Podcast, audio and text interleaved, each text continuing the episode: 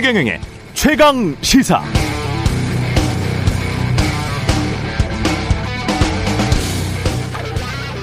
오늘은 1999년 썰로 시작을 한번 해볼까요? 취직 한번 해볼 거라고요. 제가 서울의 어떤 여고에 토익 시험을 치러 갔습니다. 그런데 책상이 난리더라고요. H.O.T, 뭐 잭스키스 관련 낙서로요. 뭐 그런 거 있지 않습니까? 뭐 은지원, 하트, 아무개, 뭐 나는 뭐 강타 부인이다. 너는 뭐 토이, 토니 애인이다. 뭐 귀여운 수준이었습니다. 그런데 화장실에 갔더니까 이 수위가 확 달라지더라고요. 팬들끼리 나가서 뭐 해라 이런 뭐뭐뭐뭐 이 뭐뭐를 뭐뭐해서 뭐뭐 하겠다 뭐 차마 입에 담을 수 없는 욕설 뭐 피가 철철 흐르는 살벌한 그림 이런 게 가득해서 볼일 보던 게 쏙 들어갈 정도로 뭐 무섭 무서웠습니다. 근데 실제로 팬들끼리 패싸움까지 벌인 적도 있다고 하잖아요. 팬덤이라는 게 덕질이라는 게 그런 겁니다. 우리 편은 잘생기고 이쁘고 노래도 짱이고 춤은 킹인데 저쪽 편은 실력도 없고 오징어 같은 게 재벌 사모님 스폰 받아서 잘 나가는 거다. 뭐 별 이유도 없고 근거도 없어요. 하지만 그렇게 믿습니다. 그래야 덕질을 계속할 수 있으니까요. 요즘 인터넷 공간을 돌아다니다 보면은 그 고등학교 화장실에서 봤던 어지러운 낙서가 생각이 납니다. 문재인은 백신도 안 맞았잖아 바꿔치기해서 문재양이 집값을 일부러 올렸대 어, 세금 많이 거두려고 뭐 제정신인가 싶은 황당무계한 말들이지만 이걸 고지고대로 믿는 사람도 꽤 많다는 게 더 황당합니다. 윤적벌이 청와대 안 가는 건 박정희 원혼한테 급살 맞을까봐 그렇다네. 뭐 윤도리도리가 용산 안 가려면 용산에 가려고 하는 거는 그 건물 지면서 떡국물 챙기려고 그러는 거라고. 이 어떤 사안에 찬성을 할 수도 있고 반대를 할 수도 있는데 뭐 논쟁도 할 수 있죠. 그런데 근거도 없이 상상 속의 말들을 서로 배설하기 시작하면 논점은 산으로 가고 아무것도 해결이 되지 않습니다. 상대를 악마로 만들면 이 세상은 참으로 단순하고 아름답습니다. 저쪽은 악마다. 상, 악마를 상대하는 이쪽은 항상 옳다. 고로 항상 옳은 이쪽을 비판하는 건 악마의 편이다. 그러나 이 아름다운 3단 논법은 상대방도 동일하게 가지고 있다는 게 함정이죠. 정치에서 묻지도 따지지도 않는 막무가내 펜질과 덕질하는 것보다 에초티나 잭스키스 뭐 기억하실런지 모르겠습니다. 아이돌 덕질하는 걸 권장드립니다. 아이돌 덕질은 자기들끼리 피곤하게 난리를 피울진 모르겠지만은 덕질, 정치 덕질처럼 모든 사람을 피곤하게 하지는 않습니다.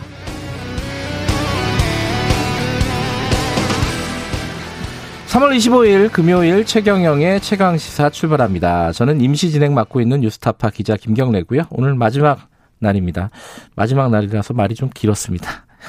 아, 김경래 최강, 아, 아닙니다. 최경영의 최강 시사. 죄송합니다. 마지막 날이라 한 번만 해봤습니다. 유튜브 검색하시면 실시간 보실 수 있고요. 아, 문자 참여 기다립니다. 짧은 건 50원, 긴 건 100원, 샵 9730으로 보내주시고요. 뭐, 많이들 보내주세요. 어, 한, 한 주간 방송이 어땠는지. 좋은 의견만 제가 골라서 방송해드리겠습니다. 어, 유튜브 콩 이용하시면 무료고요. 일부에서는요. 어, 지금 4대강 사업과 관련된 공약이 나와 있죠.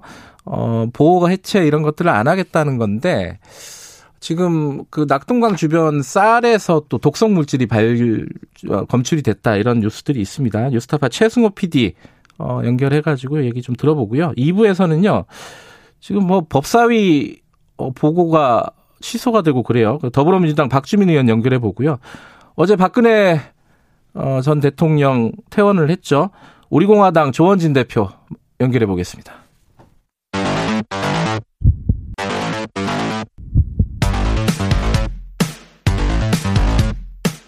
오늘 아침 가장 뜨거운 뉴스 뉴스 unboxing 네, 뉴스 unboxing 민노기 기자 김민아 평론가였습니다. 안녕하세요. 안녕하세요. 였습니다. 이제 끝날 때. 네. 아, 오늘 저 끝나는 기분이라서. 아, 야심을 자꾸 드러내시네요. 자꾸 김경래 최강 시사라고 자꾸.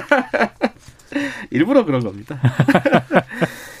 아, 정치 뉴스가 있고 저 북한 뉴스가 있는데 어, 북한 뉴스부터 해야겠죠. 북한 뉴스 잠깐 얘기를 하죠. 그 ICBM을 쐈어요. 근데 이게 지금 일본 근처에 떨어진 거죠? 일본 배타적 경제 수역 그쪽에 떨어져 가지고요. 예. 어제 일본 정부가 강력하게 규탄하는 그런 성명을 발표를 했는데 예. 우리 합참이 밝힌 그 내용을 보면은 이 ICBM이 비행거리가 1,080km고요.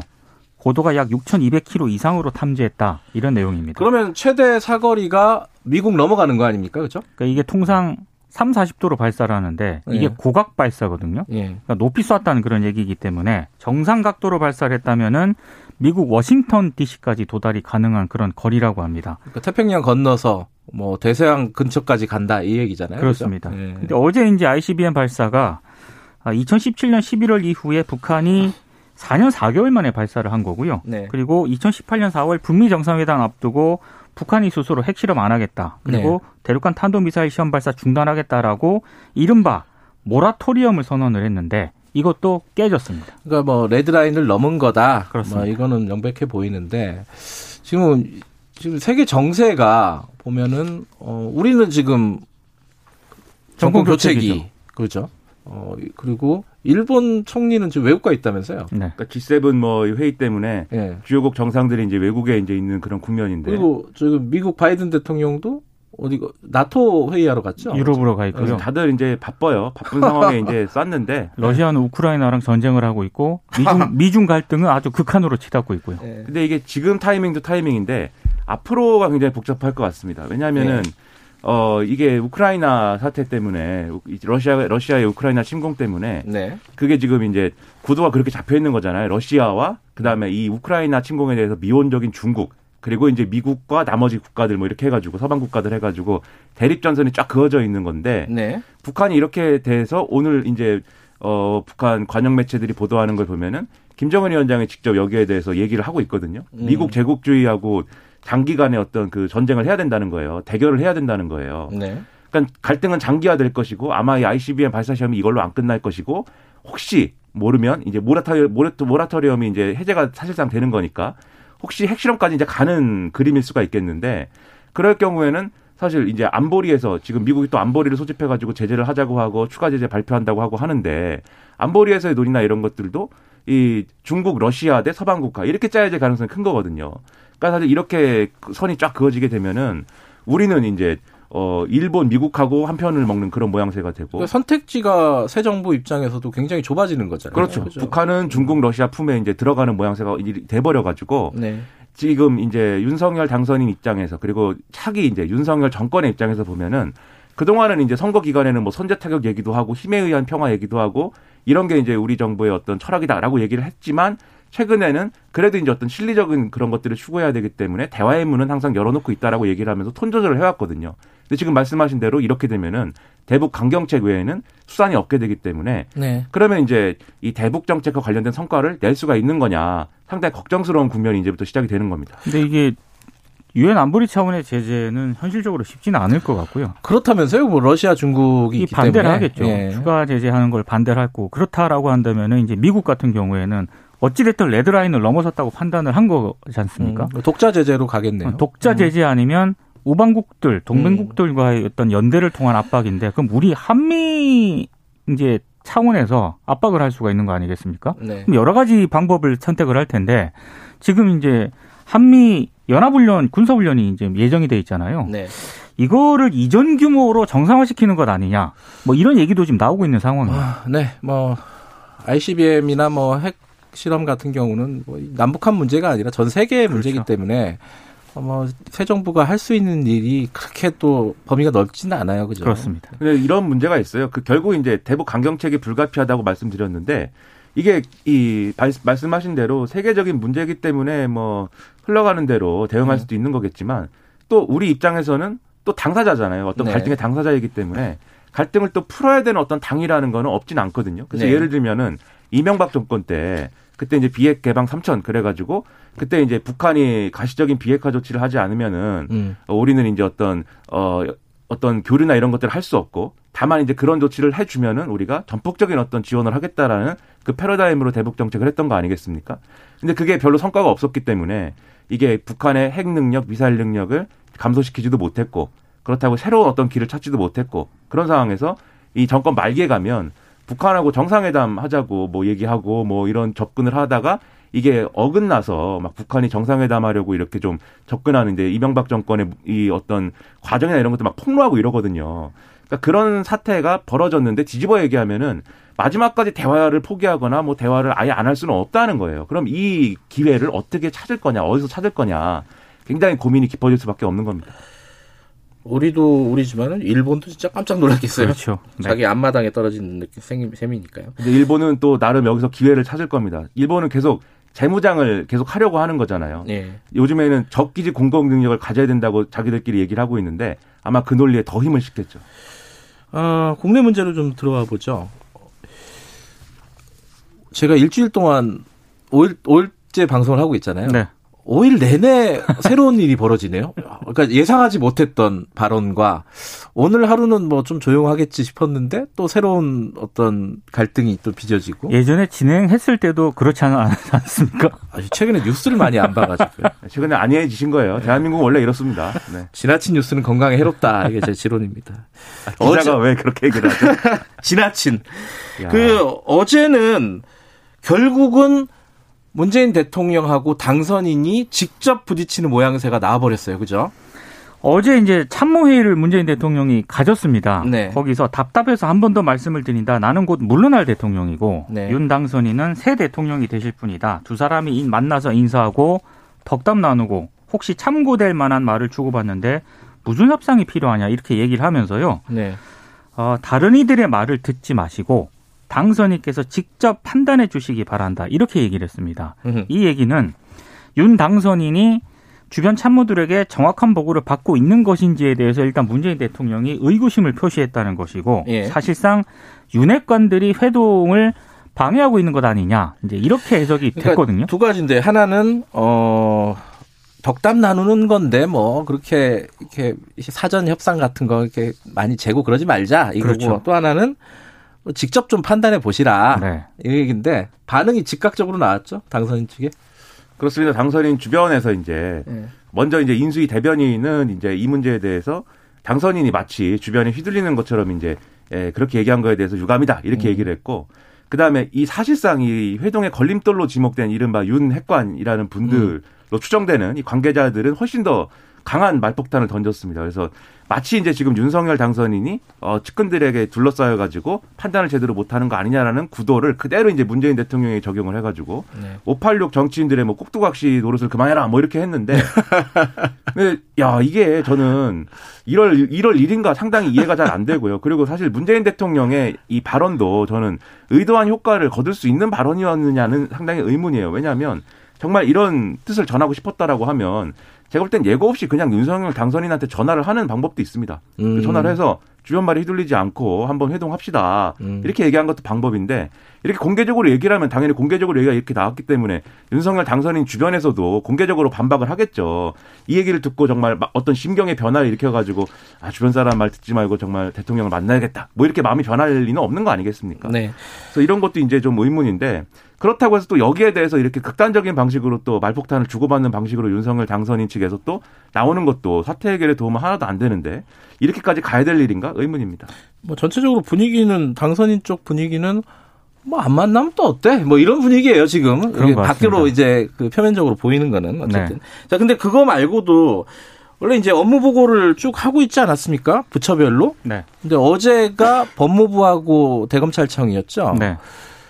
법무부 오지 말라고 한 거잖아요, 갑자기. 이게 어떻게 된 거죠, 이거는? 그러니까 어제 인수위 정무사법 행정분과위원들이 갑자기 오전에 기자회견을 엽니다. 네. 그러면서 이가 박범계 법무부 장관을 겨냥을 해서 부처 업무 보고를 하루 앞두고 정면으로 당선인 공약에 반대하는 처사를 했는데 네. 이건 무례하고 이해할 수 없다. 분노를 금할 수 없다. 음. 여기도 상당히 격한 단어가 지금 나왔습니다. 그러면서 무례하다라는 단어가 딱 눈에 밟히죠. 그렇죠. 네. 어, 그래서 이게 어떤 걸 문제 삼았는지를 좀 제가 보니까 이 박범계 장관이 지난 23일, 그러니까 업무 보고 전날입니다.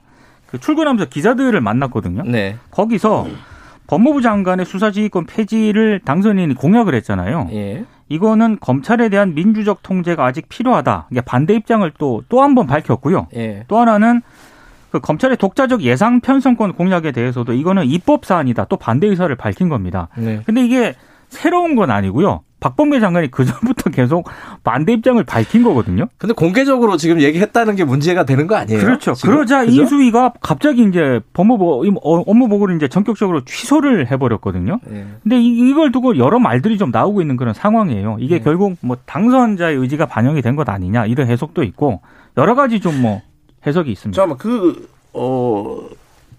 뭐 장관 지휘권, 수사 지휘권 이거는 입법 사항인가요? 그렇죠. 그죠. 검찰청법을 그렇죠? 개정을 그렇죠? 해야 되는 음. 법을 개정해야 되니까. 그러니까 이런 거죠. 이게 결국은 정치적인 신경전의 문제다라고 볼 수밖에 없는 게 네. 원론적인 차원에서 얘기를 하면은 이 인수위에다가 부처들이 업무 보고를 하는 것은 인수인계를 잘 원활하게 하기 위함인 것이고 그래서 인수위가 그동안 이제 통치를 하지 않았으니까 이, 이런 이런 부처에서는 이런 일들을 하고 있고 이런 방향으로 이 사업을 집행하고 있고 이런 것들을 보고하는 거잖아요. 그러면 네. 그걸 토대로 해서 인수위가 앞으로 우리는 각 부처에서 어떤 일을 하도록 할 것이다라는 국정 과제를 만들 것이고 네. 그것을 발표하면서 국민들에게 우린 이런 방향으로 갑니다. 라는 어떤 로드맵을 밝히는 거고 그다음에 취임한 이후에 그 로드맵에 따라서 다시 이제 부처의 업무나 이런 것들을 지시하고 조정하는 거 아니겠습니까?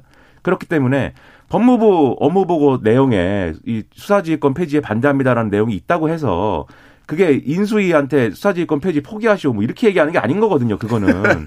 근데 이것을 왜 업무보고를 그러면 어 아예 하지 말라고 했느냐라는 것은 결국은 이제 정치적인 어떤 신경전의 문제이다라고 해석을 해야 이해가 되는 것인데 실제로 법무부하고 대검 업무보고를 분리해서 한 받았잖아요. 받기로 네. 했잖아요. 그거 자체가 박봉계 장관이 계속 공약에 대해서 반대했기 때문에 이렇게 한 거거든요. 음. 그러니까 갑자기 이례적으로 업무 보고를 갑자기 이제 안 받겠다라고 하니까 그 이상의 어떤 그런 뭐 의도가 있는 것 아니냐 이런 해석이 나오는 것 같아요. 이게 인수위에 대해서 네. 인수위를 꾸리고 인수위 활동을 하는 거에 대해서 이 정치 원로들이나 뭐 이렇게 사회 좀 이렇게 어 지, 지위가 높으신 분들이 네, 학식이 높고 뭐 이런 분들이 늘 하는 조언이 있어요. 매 정권마다 점령군이 되면 안 된다. 뭐 이렇게 얘기를 하는데 사실 이런 일이 일어나면은 이제 점령군 같은 행태다 뭐 이런 평가도 나오는 거예요. 그래서 이렇게까지 할 문제는 아닌 것 같은데 다만 그렇, 그렇다 하더라도 박범계 장관도 사실 업무 보고에 가서 이제 그런 입장을 피력하거나 뭐 그럴 수는 있겠는데 이전에 사실 기자들하고의 간담이나 이런 걸 통해서 또 공개적으로 계속 얘기를 해서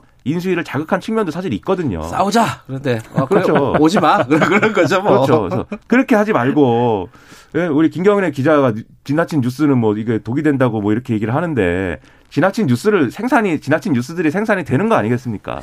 이렇게 할 건 아닌 것 같아요. 더군다나 민주당에서 지금 이제 어, 검찰 개혁을 완성하겠다라는 취지의 얘기를 계속 하고 있고 검수완박 이 수사권 완전히 박탈하겠다 뭐 이런 얘기들이 계속 나오는 중이고 어, 이제 지휘권 문제까지 이제 얘기가 나오고 이러니까 이 지금 윤석열 당선인 측에서 보기에는 이거 뭐 하는 거지? 뭐 이런 느낌이 들긴 할 거예요. 그죠? 주도권 싸움 아니냐, 음. 길들이기 아니냐, 이런 해석도 있습니다. 근데 길들이나 마나 그만둘 사람이긴 한데. 그래서 저는 그냥 업무 보고 받고 뭐 그렇게 하면 진행이 되면 될 것 같은데 굳이 업무 보고를 안 받은 이런 이유가 있었나 그런 생각도 뭐 들더라고요. 양, 쪽이 다 굳이라고 하는 거죠. 네. 굳이 그 공개적으로 기자회견을 할 필요가 있었겠냐. 굳이 업무 보고를 안 받을 필요가 있었겠냐. 굳이 싸우겠다는 것이죠. 네. 굳이 여기까지 하죠. 이거 얘기는 어, 여기까지 하고. 자 어제 민주당 얘기 잠깐 해보죠. 어, 원내 대표가 선출이 됐어요. 저는 이 원내에서 돌아가는 사정을 잘 몰라요. 정치를 잘 몰라서 그러는데 우리 정치 전문가 어, 빈민아 평론가 보시기에 박홍근 어, 의원이 된 거는 뭐 당연한 겁니까? 어떤 겁니까? 지금 상황이 어떤 의미가 있고 제 정치 전문가, 네. 아닌가요? 뭐, 아니, 뭐, 모르겠, 뭐, 전문가라면 전문가인 거고, 아니면 아닌 거고, 뭐, 네.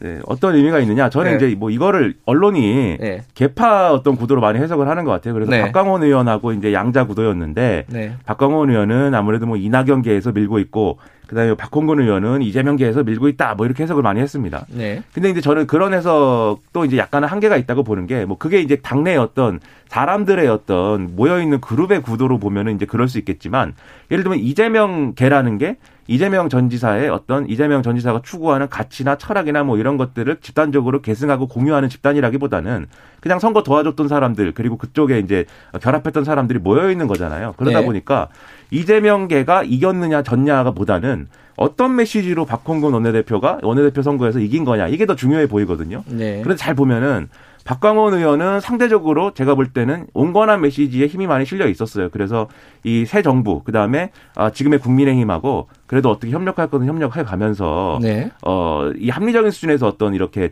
좀 대결하는 것이 필요하다 이런 메시지였는데 박홍근 신임 원내대표의 메시지는 그거보다는 어, 지금까지 완수하지 못했던 개혁을 더 밀어붙여야 되고 특히 검찰 문제에 대해서 검찰 개혁을 완수해야 되고 네. 문재인 대통령과 이재명 전 지사 지켜야 된다 이런 메시지에 가까웠거든요. 그래서 이게 언론들은 그런 분석을 또 합니다. 이, 어, 이 처음에 이제 교황 투표 방식으로 막 이름 적어낸 다음에 그 다음에 이렇게 어, 추리는 방식으로 그 마지막 결선 투표를 하는 방식으로 간 거잖아요.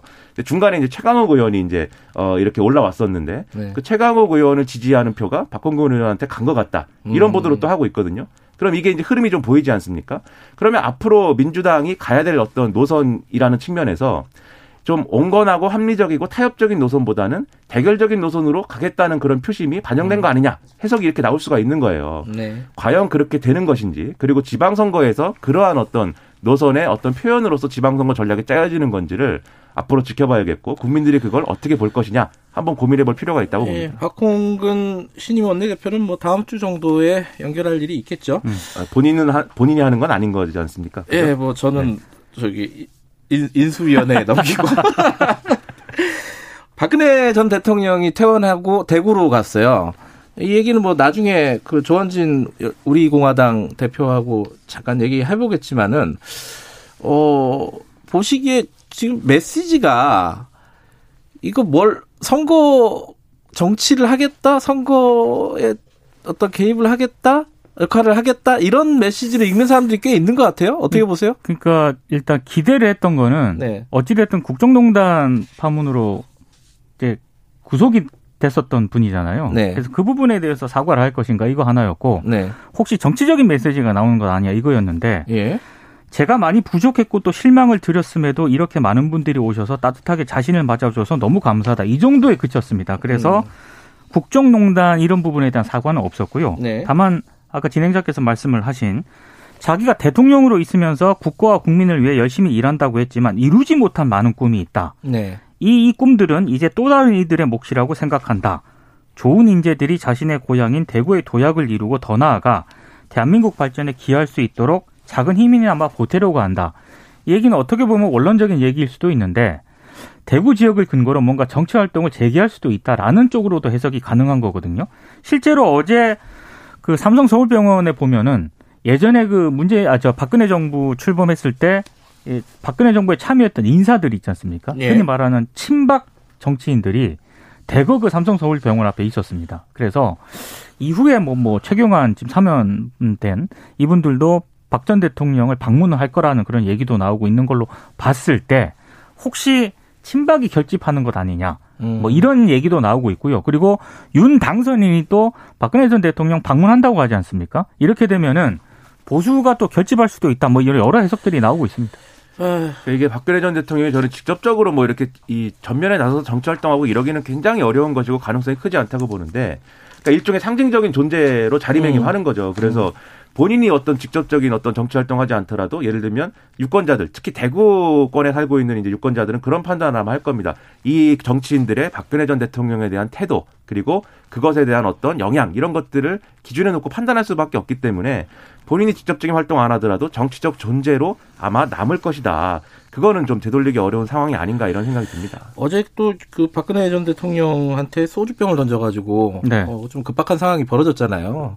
물론 이제 뭐 안전하게 마무리는 되긴 했는데 저번에 송영길 대표 그렇죠. 어, 사건도 그렇고 전체적으로 이 정치 문화가 조금 극단적으로 흘러가는 걸 상징하는 분위기가 아닌가 싶어요. 네. 좀 우려스럽습니다. 그런 부분들은. 그 문화도 그렇게 되는데 예. 그런 것들을 재생산하면 안 되지 않습니까? 정치가 예. 그런 것들을 할 수 없는 환경을 만들어주고 하지 않아도 되는 조건을 만들어줘야 되는데 오늘 쭉 얘기한 뉴스도 다 그렇고 싸울 일들만 있어요. 다 어떻게 해야 될지 모르겠습니다. 죄송합니다. 네, 아니 뭐 본인이 김경래 기자님이 죄송할 건 아니고 제가 네. 죄송합니다. 여기까지 듣고요. 자 두 분 일주일 동안 고생하셨고요. 다음 네 월요일부터 계속 고생하시고 저는 안 오겠습니다. 아, 모릅니다. 어떻게 될지. 네. 민동기 기자, 김민아 평론가였습니다. 고맙습니다. 고맙습니다. 최경영의 최강 시사 듣고 계시고요. 지금 시각은 7시 44분입니다.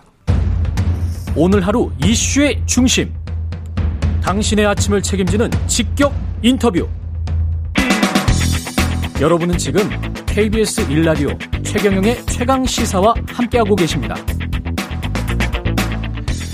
녹조 라떼 이런 얘기 많이 들어보셨죠? 어, 4대강 사업 이후에 뭐 보호 같은 거 만들어지면서 강물이 흐르지 못해서 날씨가 좀 따뜻해지고 이러면은 막 강이 막 이렇게 변하잖아요. 거기까지는 얘기를 들었는데 이 녹조 때문에 그 주변에서 나는 농산물 우리가 먹는 농산물 있지 않습니까? 특히 요번에 나온 거는 쌀인데 여기서 독소 독성 물질이 검출이 됐다 그래요. 이게 어떤 어 외국 기준으로 보면 기준치를 넘어서는 어, 독성 물질이라고 하고요. 근데 4대강 사업을 어, 윤석열 정부는 다시 좀 본격적으로 추진할 분위기가 좀 있습니다. 여러 가지로 우려들어 우려스러운 상황인데 어, 이 문제, 4대강 문제를 10년 넘게 계속 추적하고 취재하는 분이 있습니다. 지금은 뉴스타파에 있는 분이죠. MBC에 원래 있었고요. 최승호 PD 연결해가지고 어, 얘기 좀 들어보겠습니다. 최승호 PD 안녕하세요. 네, 안녕하세요. 네. 이번에 쌀에서 독성 물질이 나왔다는 게 네. 어, 어떤 게 어느 정도로 나왔는지 그거부터 간단하게 좀 말씀을 해주셔야 될 것 같아요. 요새 정치 뉴스가 많아갖고 이런 뉴스는 잘 기억도 못 하실 거예요. 청취자분들이. 그렇죠. 어, 지난 2월 달에 금강의 쌀과 그 낙동강의 무, 채, 그 배추에서 어, microcystin이라는 독소가 나온 적이 있는데요. 예. 이번에는 이제 낙동강의 쌀에서 또 마찬가지로 microcystin이 나왔고 예. 그 microcystin의 양이 지난번에 나온 것보다 어, 한두 배 이상 되는 것 같습니다. 그래서 프랑스 기준으로는 네. 어, 이 기준치를 넘는 뭐 이렇게 그 정자 수가 감소한다든지 정, 예. 정자 그 생식 기능 예. 에 문제가 생기는 그런 기준을 설정해 놓은 게 있는데 네. 에, 그 기준을 넘는 그런 수준으로 어, 나왔습니다. 예. 근데 마이크로시스틴 그러면은 뭐 잘 모르시는 분들이 태반일 거예요. 저도 잘 모르겠고 이거 뭡니까 예, 예. 이게? 이 녹조라는 게 우리는 이제 어떤 그 식물 같은 그런 걸로 생각을 하는데 예. 이름이 녹조지 않습니까? 예. 근데 사실 이게 영어로 어, 시아노박테리아라 그래가지고 아. 박테리아 세균입니다. 아 그래요? 세균이고 그 세균 안에 이제 여러 가지 독, 독소들이 들어 있습니다. 음. 뭐 굉장히 독소의 종류가 많은데 네. 그 중에서 대표적으로 마이크로시스틴이라는 거는 어 가장 중요한 독성이 이 간에 영향을 주는 간 독성이거든요. 어허. 어 그래서 이게 굉장히 위험합니다. 그리고 음. 어, 한데 이제 이 간독성만 있는 게 아니고 어, 금방 말씀드린 것처럼 생식 기능에도 이제 저해를 주고 음, 네. 하는 그런 에, 근데 이 독소만 있는 것도 아니고 예. 여러 가지 독소들이 많이 있습니다. 근데 이제 우리가 그거를 검출해낼 수 있는 능력의 한계가 있는 거죠. 음. 특히 우리나라 같은 경우에는 예. 이것을 제대로 이저 그 측정하고 예. 어, 검출해낼 수 있는 능력을 갖고 있는 곳이 굉장히 제한돼 있습니다. 네. 그래서 어, 지금 국립부경대학교 연구진이 예. 겨우 지금 해내고 있는 상황인데 네. 에, 정부 차원에서 예. 어, 이걸 좀 더 열심히 조사를 하고 국민 건강에 어떤 영향이 실제로 있는지를 밝혀야 되는데 예. 정부가 지금까지 굉장히 소극적으로 대, 처해 왔기 때문에 예. 에, 이런 상황까지 발생하는 것 같습니다. 지금 그러니까 이 지난 2월 달에 금강하고 낙동강에 우리가 먹는 농산물에서 아까 말씀하신 독성 물질 마이크로시스틴이 나왔다. 그리고 요번에 낙동강에 쌀에서 또 나왔다. 이런 말씀이시잖아요. 네. 그러면은 지금 정부에서 어떤 대책을 지금까지 수립을 했고 뭐 대응을 했는지 지금 뭐 네. 제대로 못 하고 있다라는 취지로 지금 말씀하신 거죠? 예, 제대로 못하고 있습니다. 어. 어, 원래 이제 4대강 사업을 할 때, 네. 예, 녹조가 생길 거다라는 그런 그 우려들을 많이 했었거든요. 예. 근데 그 당시에 정부가 녹조 더 생기지 않는다, 수질이 좋아진다. 예. 이렇게 얘기를 했었습니다. 이명박 정부 때요? 예. 그렇죠. 예. 이명박 정부 때. 예. 공무원들은 이제 또 그 정책을 충실히 수행을 했는데, 네. 그 공무원들이 지금도 여전히 환경부 같은 음. 그 중요한 정부 부처에서 어, 그대로 일을 하고 있고 네. 또그 사람들이 과거에 그 4대강 사업을 했던 사람들이기 때문에 네. 4대강 사업으로 생기는 이러한 그 녹조라는 굉장히 그 치명적인 부작용에 대해서 예. 대처하는데 적극적이지가 않습니다. 음. 그래서 어그저 녹조가 우리나라에서 녹조의 독성이 농산물에 흡수될 가능성은 대단히 적다라고 음흠. 하는 그 어, 발표를 2016년에 하고 그 어, 기조를 지금까지 유지를 해온 겁니다. 그런데 이제 환경단체 활동가들이 예. 부경대학교 연구진이 서로 협력을 해가지고 아 그렇지 않고 네. 우리나라의 그 쌀과 어, 이 채소의 이 독소가 흡수돼 가지고 이것을 먹었을 때는 영향이 있을 수 있다라는 것을 이번에 밝힌 것이죠. 그 이게 녹조가 널리 퍼지면은 강에 이렇게 네. 농산물에도 영향을 주고 이래 가지고 아까 말씀하신 간질환도 나타나게 되고 그게 비알코올성 간질환, 간질환 이라고 하더라고요. 그죠? 예, 예. 그러니까, 근데 그럼 그러면 이제 예, 녹소가 퍼지면은 간질환이 늘어난다라는 거는 뭐 어떤 이론적으로나 이렇게 좀 연구가 다 돼 있는 상황인 건가요? 예, 그 미국의 네. 오하이오 주립대학교의 연구진이 네. 연구를 했습니다. 음. 그, 그, 그, 거기로, 어, 그 연구를 책임지셨던 분이 이지영 교수님이라고. 한국 사람이에요? 네, 한국, 한국 분이시고 국제적인 녹조 독성 전문가신데. 예. 그분의 논문에 따르면은 그, 이제 여러, 여러 이제 그, 저, 독성 전문가나 또 저기 저, 의학 전문가나 이런 예. 분들이 합쳐서 이렇게 만든 논문인데 예, 미국의 경우에 녹조가 확산되는 범위가 1% 늘어날 경우에 예. 예, 비알코올성 간 질환이 0.3% 늘어나더라 음. 하는 그런 하나의 어떤 그 법칙 같은 예, 그런 룰을 발견을 했습니다. 네. 그래서 이제 미국에서는 그게 굉장히 보도가 많이 되고 예. 특히 이제 그 플로리다라든지 오하이오라든지 이런 데는 예, 상당히 좀 걱정을 많이 하고요. 예. 지금 이제 그 간질환뿐만 아니라 사실은 이 녹조가 지금 그 신경계통의 문제를 일으켜가지고 음. 파킨슨병이라든지 루게릭병 심지어는 어 최근에는 치매를 일으킨다라는 그런 보고까지 나오고 있습니다. 예, 그래서 이 분야는 예. 에, 지금 계속 연구가 진행되고 있는 상황이고 예. 어 그 위험성이 자꾸 이제 드러나고 있는 상황입니다. 예. 근데 지금 이런 것들을 좀 방지하기 위해서는 이제 4대강을 흘러가게 해야 되지 않습니까? 그게 이제 그 문재인 정부에서 추진했던 재자연화인데 그게 좀 속도가 지진부진한다는 평가를 받고 있었어요. 그죠? 네네. 그러면 그 문재인 정부에서 예. 어 4대가 사실 이거 4대강 사업이라는 건 이제 그 원래 대운하를 만들려고 했던 예. 거거든요.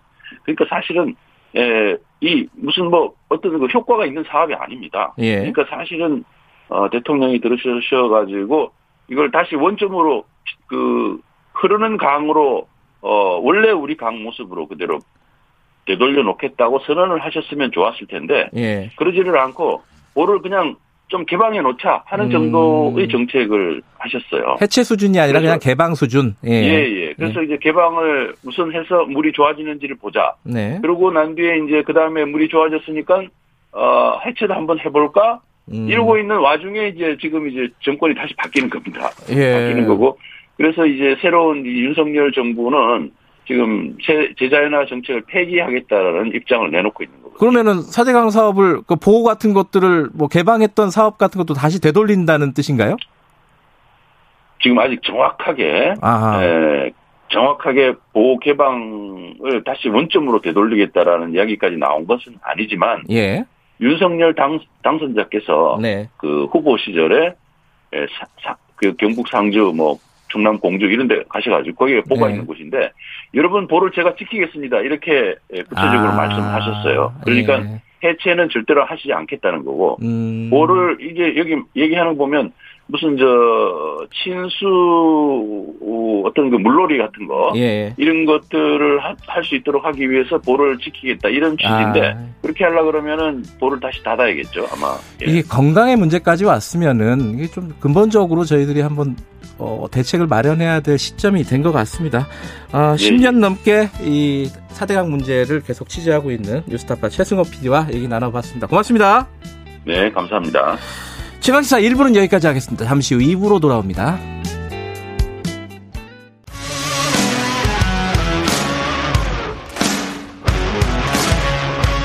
오늘 하루 이슈의 중심 최경영의 최강 시사. 최경영의 최강 시사 2부 시작하겠습니다. 어, 저는 임시 진행 맡고 있는 김경래라고 합니다. 어제 아까 뉴스 언박싱에서 간단하게 말씀드렸는데 어, 당선인 대통령직 인수위원회 측에서 법무부 업무 보고를 취소시켰어요. 그러니까 오지 말라는 거죠. 그게 뭐 지금 어, 검찰 개혁을 둘러싼 여러 가지 갈등이 표출된 거 아니냐 이렇게 보는 시각들이 많습니다. 아, 더불어민주당 박주민 의원과 오늘은 먼저 좀 연결을 해보죠. 의원님 안녕하세요. 네, 안녕하십니까. 이게 부처 업무 보고는 뭐 인수위원회 가장 중요한 일정 중에 하나잖아요. 네. 이렇게 업무 보고 자체를 거부했던 적이 있었나요? 어떻게 어떻게 기억이 잘 안 나가지고 어떻게 파악하고 음, 계세요? 저도 뭐 기억은 안 나는데요. 예. 업무 보고 자체를 연기시킨 경우는 없었던 것 같습니다. 음. 예. 일단은 뭐 인수위 쪽에서는 굉장히 격한 반응들이 나왔습니다. 네. 이게 뭐냐면은 박봉계 장관이 어 보고 하루 전에 음. 검찰 장관 수사지휘권이죠. 법무부 네. 장관 수사지휘권을 어, 지금 폐지하겠다는 게 당선인 측이잖아요. 근데 네. 거기에 대해서 반대 입장을 기자들에게 공개적으로 얘기를 했어요. 네. 무례하다, 분노를 금할 수 없다, 뭐 이런 음. 격한 표현들이 나왔는데, 네.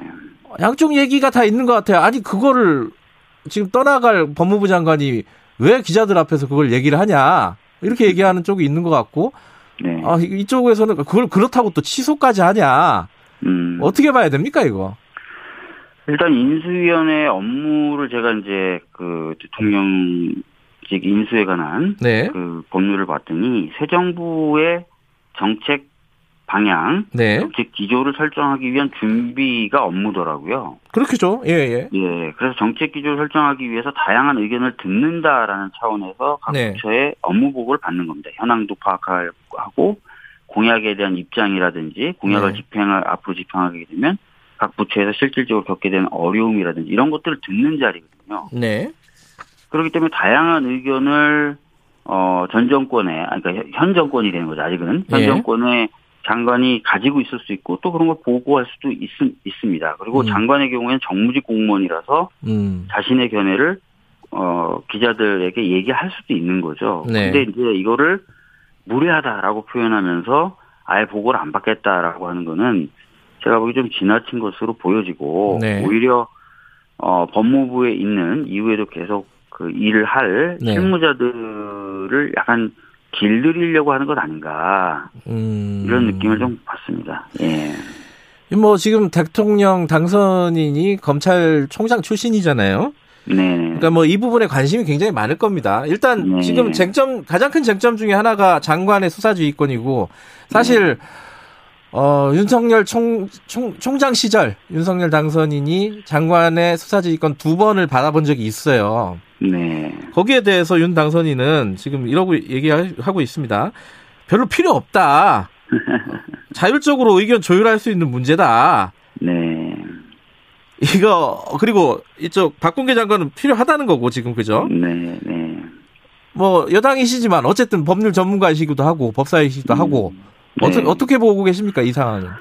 그러니까 사실 수사지휘권이라고 하는 게 이제 우리나라 검찰청법이 처음 만들어지면서부터 도입된 제도고요. 네. 그럼에도 불구하고 많이 쓰이지 않았던 제도입니다. 네. 이것이 이제 좀 많이 쓰였던 게 추미애 전 장관 당시였는데요. 네. 총 4건 중에 3건이 쓰였죠. 네. 그 쓰였던 면면을 보면은 좀 필요성이 있는 것 아닌가라는 느낌을 가지게 돼요. 저 같은 경우엔. 네.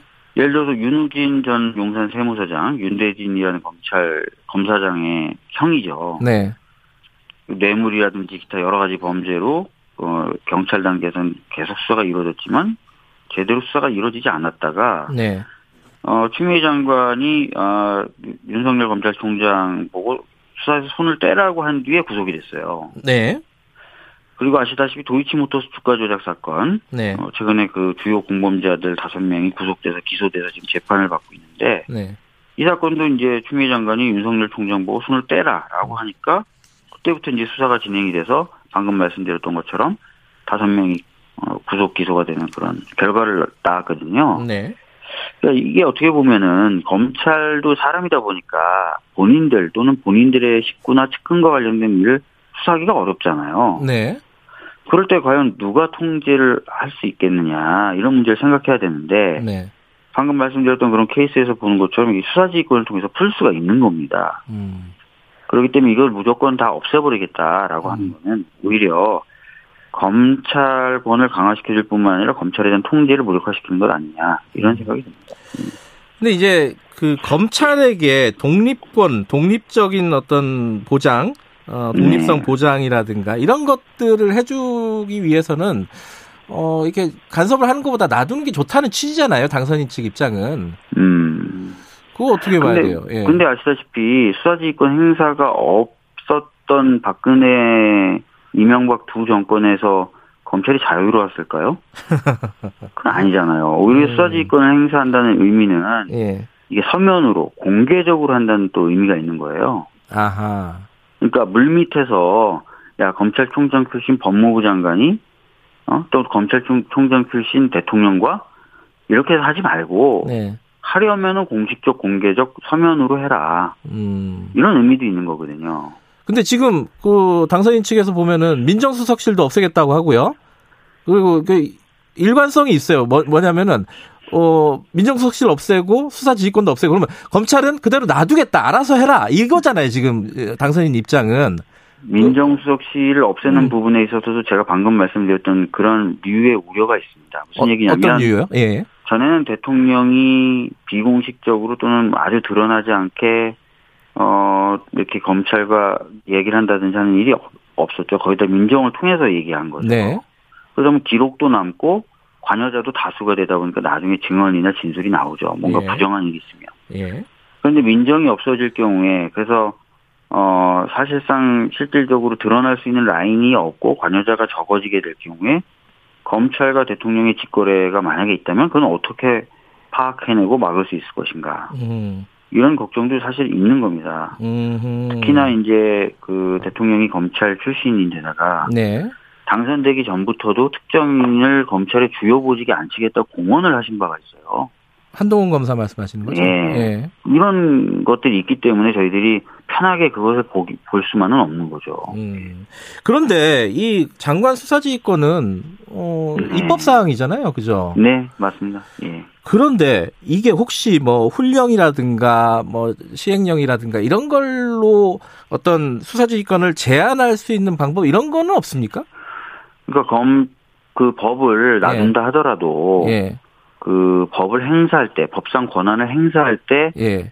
여러 조건을 지켜야 된다라고 네. 하면서 조건을 훈령에다가 잔뜩 달아놓는 방법이 있죠. 아하. 그러면 사실상 이제 수사지휘를 행사할 수가 없게 되겠죠. 음. 그래서 그 정도는 가능할 것 같은데 네. 만약에 이제 그런 식으로 해서 사실상 법상 권한인 수사지휘권을 무력화시킨다면 이거는 하위 규정으로 상위의 규정에 정해져 있는 시스템을 무력화시키는 거라서 네. 예, 두고두고 좀 여러 논란이 있을 겁니다. 음. 그런데 어 지금 민주당에서는 계속 얘기하고 있는 게 검찰 개혁을 국회에서 마무리하겠다. 네. 이렇게 얘기가 나오고 있지 않습니까? 특히 네. 이제 검찰의 수사권 관련해서 네. 뭐 검수 완박이라고 보통 얘기들 많이 하는 네. 이말 누가 만들었는지 참 어쨌든 제가 검찰 수사권 완전 박탈 그러니까 수사권 지금 지금 뭐 조정이 돼 있는데 그 부분을 네. 더 줄이는 방향으로 지금 잡고 있는 거잖아요 민주당은. 근데 네. 당선인 생각은 그렇지 않은 것 같아요. 네. 어쩔 수 없이 부딪힐 것 같은데 이게 네. 어떤 계획이세요 민주당 입장에서는? 우선 이 점을 좀 말씀드리고 싶습니다. 저희가 이제 그 문재인 정부 하에서 수사권 기소권 분리라든지 네. 그것을 비롯한 검찰 개혁을 한다 그랬을 때 항상 프레임으로 들어왔던 게 예. 너희들에 대한 수사를 막으려 하는 것 아니냐 이렇게 아, 있어요. 예. 근데 이제 정권이 바뀌었습니다. 아하. 저희들이 수사 기소를 분리하든 뭘 하든 다 윤석열 정부 하에서 수사권과 기소권을 들고 있는 건 변함이 없어요. 음흠. 그렇기 때문에 너희들에 대한 수사를 막으려 한다라는 프레임이 이제 작동해서는 안 되고 작동할 수도 없는 겁니다. 음흠. 그럼에도 불구하고 저희들이 지금 검찰 개혁이라든지 네. 또는 여러 가지 형사 절차에 있어서의 개선을 이야기하고 작업을 시작한다면 네. 그건 이상적인 어떤 기존에 제기됐던 문제점을 해결한 이상적인 수사 기소의 모델을 만들려고 하는 것이다라고 음. 봐주셔야 되는 거고 볼 수밖에 없는 거예요. 예. 그 점을 다시 한번 좀 강조해서 말씀드립니다. 네. 또 하나 아마 계속 논란이 될, 거, 될 것이 검찰의 예산권 독립입니다. 네. 네. 지금 이제 검찰은 사실 이제 법무부의 외청이잖아요. 네. 그러니까 예산권을 뭐 국회 아니 뭐 법무부가 갖고 있는 건데 네. 그거를 검찰한테 따로 떼준다는 건데 이거 이 부분에 대해서 지금 어 민주당은 어떤 입장이세요? 지금 당선인은 그쪽 방향으로 지금 가려는 분위기지 않습니까? 그 부분은 장단점이 있어요. 예. 무슨 장단점이 있냐면 검찰이 수사권을 독립적으로 가지게 되면은 네. 일단 총장이 수시로 국회에 출석해야 됩니다. 아, 예, 예. 예, 그러면은 이제 어떻게 보면 입법권 또는 정당에 의한 수사 관여나 수사 개입 시도가 있을 수 있죠. 예. 예. 반면에 법무부로부터는 조금 독립될 수는 있어요. 어, 반대로 이제 예산권을 법무부가 가진다면은 네. 법무부로부터는 조금 간섭을 받을지 몰라도 이제 국회에 계속 출석해서 수, 사가 될 때마다 국회의원들한테 야그 수사 왜 그렇게 하냐 이렇게 해야지 이런 얘기는 안 들어도 되는 거죠. 그래서 잘 판단해야 될 문제고요. 네. 기존에 저희가 이제 그 잠깐 얘기가 나왔지만 네. 그것을 받아들이지 않았던 이유는 어, 법무부에 의한 통제를 좀 받는 게 필요하다는 판단이었어요. 수사지휘권과 마찬가지로. 예산 통제도 받아야 된다. 예, 예. 예. 그런 것들에 대해서도 한번 판단해 보실 필요가 있습니다. 예. 지금도 검찰이 예산 편성권 없다 하더라도 뭐 다 아시다시피 특활비나 이런 것들은 법무부 장관보다 훨씬 총장이 많이 가지고 가면서 쓰이는 내역은 제대로 공개하지 않고 이런 문제들이 계속 있거든요. 네. 예, 음. 그런 것들이 좀 시정되지도 않았는데 무조건 다 독립적으로 편성권이나 이런 것들 가질 필요가 있는지 이런 네. 것도 심각하게 고민해 봐야 됩니다. 네, 청취자분들 의견이 뭐 이것도 좀 갈리는 의견들이 들어오네요. 조세민님은 어, 법무부 장관이 인수 협의 전에 공개적으로 발언을 하는 것은 좀 무례한 일이다라는 말씀을 해주셨고 장지호님은 좀 장관들 의견도 음. 내지 말라는 말이냐 왕조 시대냐 지금 뭐 이런 의견도 또 보내주셨습니다. 자 다른 얘기 좀 해보죠. 그 어, 이 인수위하고 지금 어, 청와대하고 부딪히고 있는 게 이것만은 아닙니다. 현 정부와 부딪히고 있는 게 지금 한국은행 총재 지명 놓고 뭐 협의를 했다 안 했다 이거는 한 것 같기도 하고 이쪽 얘기를 들으면 또 안 한 것 같기도 하고 어떻게 파악하고 계십니까 이 부분은? 지금 뭐 겉으로 드러나는 입장은 갈리는데 예. 정도 청와대가 자꾸 그렇게 얘기하면 다 공개한다라고 하니까 그 뒤로 이 문제는 좀 수면 아래로 내려가지 않았습니까? 아, 저쪽에도 또 관계자가, 아, 그럼 우리도 공개할 거다, 이런 얘기 했잖아요. 제가 봤을 때는 예. 어느 정도 논의는 한 것 같고, 협의는 한 것 같고, 예. 그러니까 이제 협의를 했다, 논의를 했다고 발표를 하죠. 그런 예. 게 전혀 없는데 발표를 상식적으로 할 수 있겠습니까? 음. 근데 이게 사실 뭐 협의를 했다 안 했다 이건 표면적으로 드러나는 거고 네. 임기 말에 인사권 이거 꼭 해야 되겠냐 이 얘기잖아요. 지금 당선인 측 얘기는. 사실 그거죠. 예, 예. 자기들은 안 할 테니까 5년 뒤에 음. 어, 니들도 하지 마 이건데 네. 어떻게 뭡니까 이걸? 글쎄요. 만약에 이제 원칙적으로 그러니까 법과 뭐 헌법을 놓고 봤을 때는 네. 지금도 문재인 대통령이 임기 중인 거고. 아 그건 사실이죠. 예. 그렇죠. 그다음에 네. 권한을 그대로 갖고 있는 거고요. 네. 그다음에 임기 말에 인사는 이렇게 해야 된다는 법률 규정이나 이런 게 없어요. 음. 그렇다면은 그 헌법상 부여된 이거는 네. 권한일 뿐만 아니라 의무이기도 합니다. 네. 국민들이 지어준 행사하는 게 원칙적으로 맞아요. 그죠? 네. 네. 다만 그 과정이 좀 협의라든지 논의를 통해서 하면 해서 좀 더 부드럽게 진행될 수 있으면 좋겠죠. 음. 어, 그래서 하여튼 뭐 그런 부분 자꾸 안 되는 건 좀 아쉽다 이런 생각은 좀 들고요. 어. 최근에 문제가 되고 있는 감사위원이나 예, 그게 지금 남아 있죠. 예. 예 중앙선관위 위원 중에 한 명, 예. 이런 쪽이 주로 논란이 되는 것 같은데 감사위원을 당선되기 전인 전에 사람이 네 사람을 안 치겠다. 네. 그럼 이후에 이제 정부가 가동이 되거나 감사원이 가동돼서 감사를 자기네들이 받을 때 네. 좀 편하게 받겠다는 얘기잖아요. 음. 좋아 보이진 않더라고요. 음. 그래서 이제 알박기다라고 이제 표현을 하잖아요. 어, 당선인 음. 측에서는. 그러니까 그 차기 정부의 원활한 국정 운영을 방해하려는 거 아니냐. 자기 사람 심어 놓고.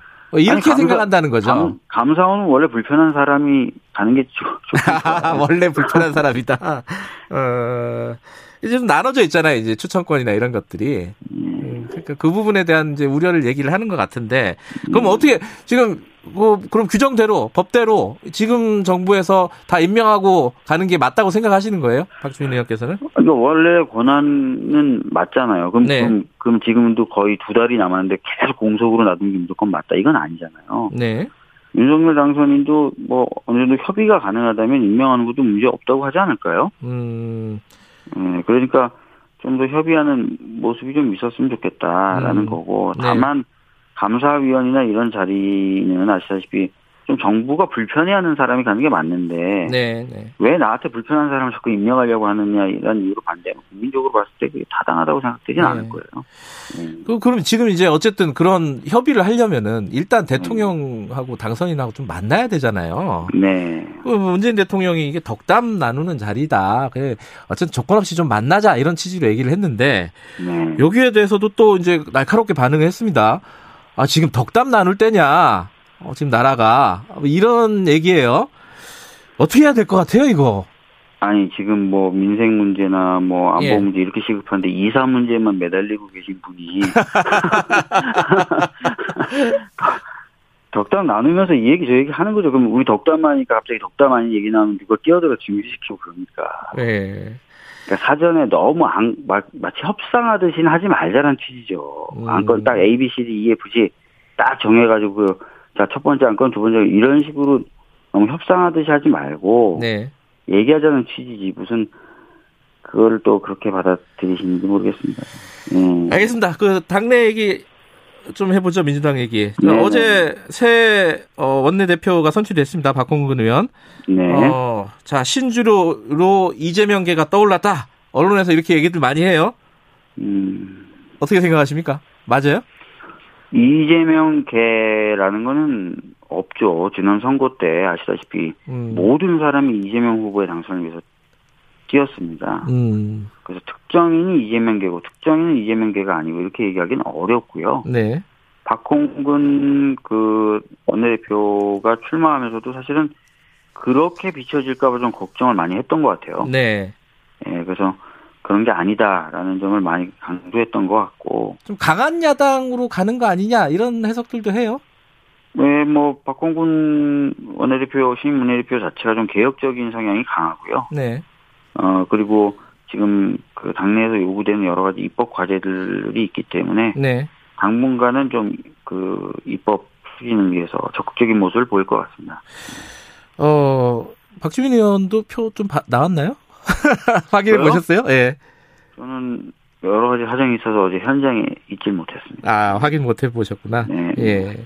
자, 그, 새 지도부의 가장 큰 숙제 뭐라고 보십니까? 간단하게. 우선은 그 여러 가지 이제 필요한 입법 과제들이 있습니다. 네. 그것들을 균형 잡히게 잘 또 신속하게 해야 될 것 같아요. 네. 어, 그런 것들을 하는 거 하나 하고 두 번째는 어, 당내 이제 대선 패배 이후로 아직 여러 가지 정리 안 된 이슈들이 있어요. 음. 그런 것들 좀 정리하는 그런 역할을 또 동시에 해야 되지 않을까 싶습니다. 네. 뭐 시간이 없어서 그 부분은 뭐저더 이상 자세히 못 물어보겠고 요걸로 마무리하죠. 그 예. 아니 아니 아니 아니 요, 요 질문으로 아 예. 서울시장 출마 고민 하신다는 얘기만 계속 나오고 있습니다. 나오시는 네, 뭐 겁니까? 뭐 이게 여러분들의 의견을 듣고 고민하고 있고요. 쉽게 결정할 문제는 아니에요. 그래서 어 고민을 하고 있고 뭐 시간은 많이 남, 남지 않았습니다. 저희가 음. 고민을 해서 곧 말씀을 드릴 수 있을 것 같아요. 음, 나오신다는 네. 느낌인데요. 알겠습니다. 고맙습니다. 네. 네. 더불어민주당 박주민 의원이었습니다. 여러분은 지금 KBS 1라디오 최경영의 최강 시사와 함께하고 계십니다. 네, 어제 박근혜 전 대통령이 어, 퇴원을 했습니다. 어, 석방 사면 받고 병원에 입원을 했었죠. 그래서 치료를 마무리한 다음에 퇴원해서 대구로 가서 대국민 메시지를 냈습니다. 뭐 여러 가지 얘기가 나오고 있는데 조원진 우리 공화당 대표 연결해서 말씀 좀 들어보겠습니다. 안녕하세요. 네, 안녕하십니까. 반갑습니다. 예, 박근혜 전 대통령 건강은 뭐 어떤 얘기 들으셨을 거 아닙니까? 어떻습니까? 조금 회복은 되셨는데 예. 아무튼 뭐 부분에 따라서 통보원 치료를 받아야 되는 그런 상황이십니다. 아 치료는 좀 계속 받아야 된다. 예예. 예. 예. 어 어제 저기 뭐야 나올 때 어, 대국민 메시지가 어, 여러 가지로 화제가 됐습니다. 그리고 조원진 대표께서도 이거 정치적인 메시지가 분명한 거다라는 취지로 얘기를 하셨어요. 근데 저는 무슨 뜻인지 정확하게 모르겠더라고요. 어떤 뜻이에요? 원래 그 그분 그분 뭐말 화법이 그러시니까 어떤, 아무튼 예. 그 본인이 직접 정치에 뭐 참여하고 이러지는 않으실 텐데 예. 아무튼 정치적인 행보가 예. 뭐 말 한마디 한마디가 정치적인 행보시니까 예. 뭘 달성에 가신 것 자체가 무슨 정치적인 행보다 저는 그래 보고요. 네.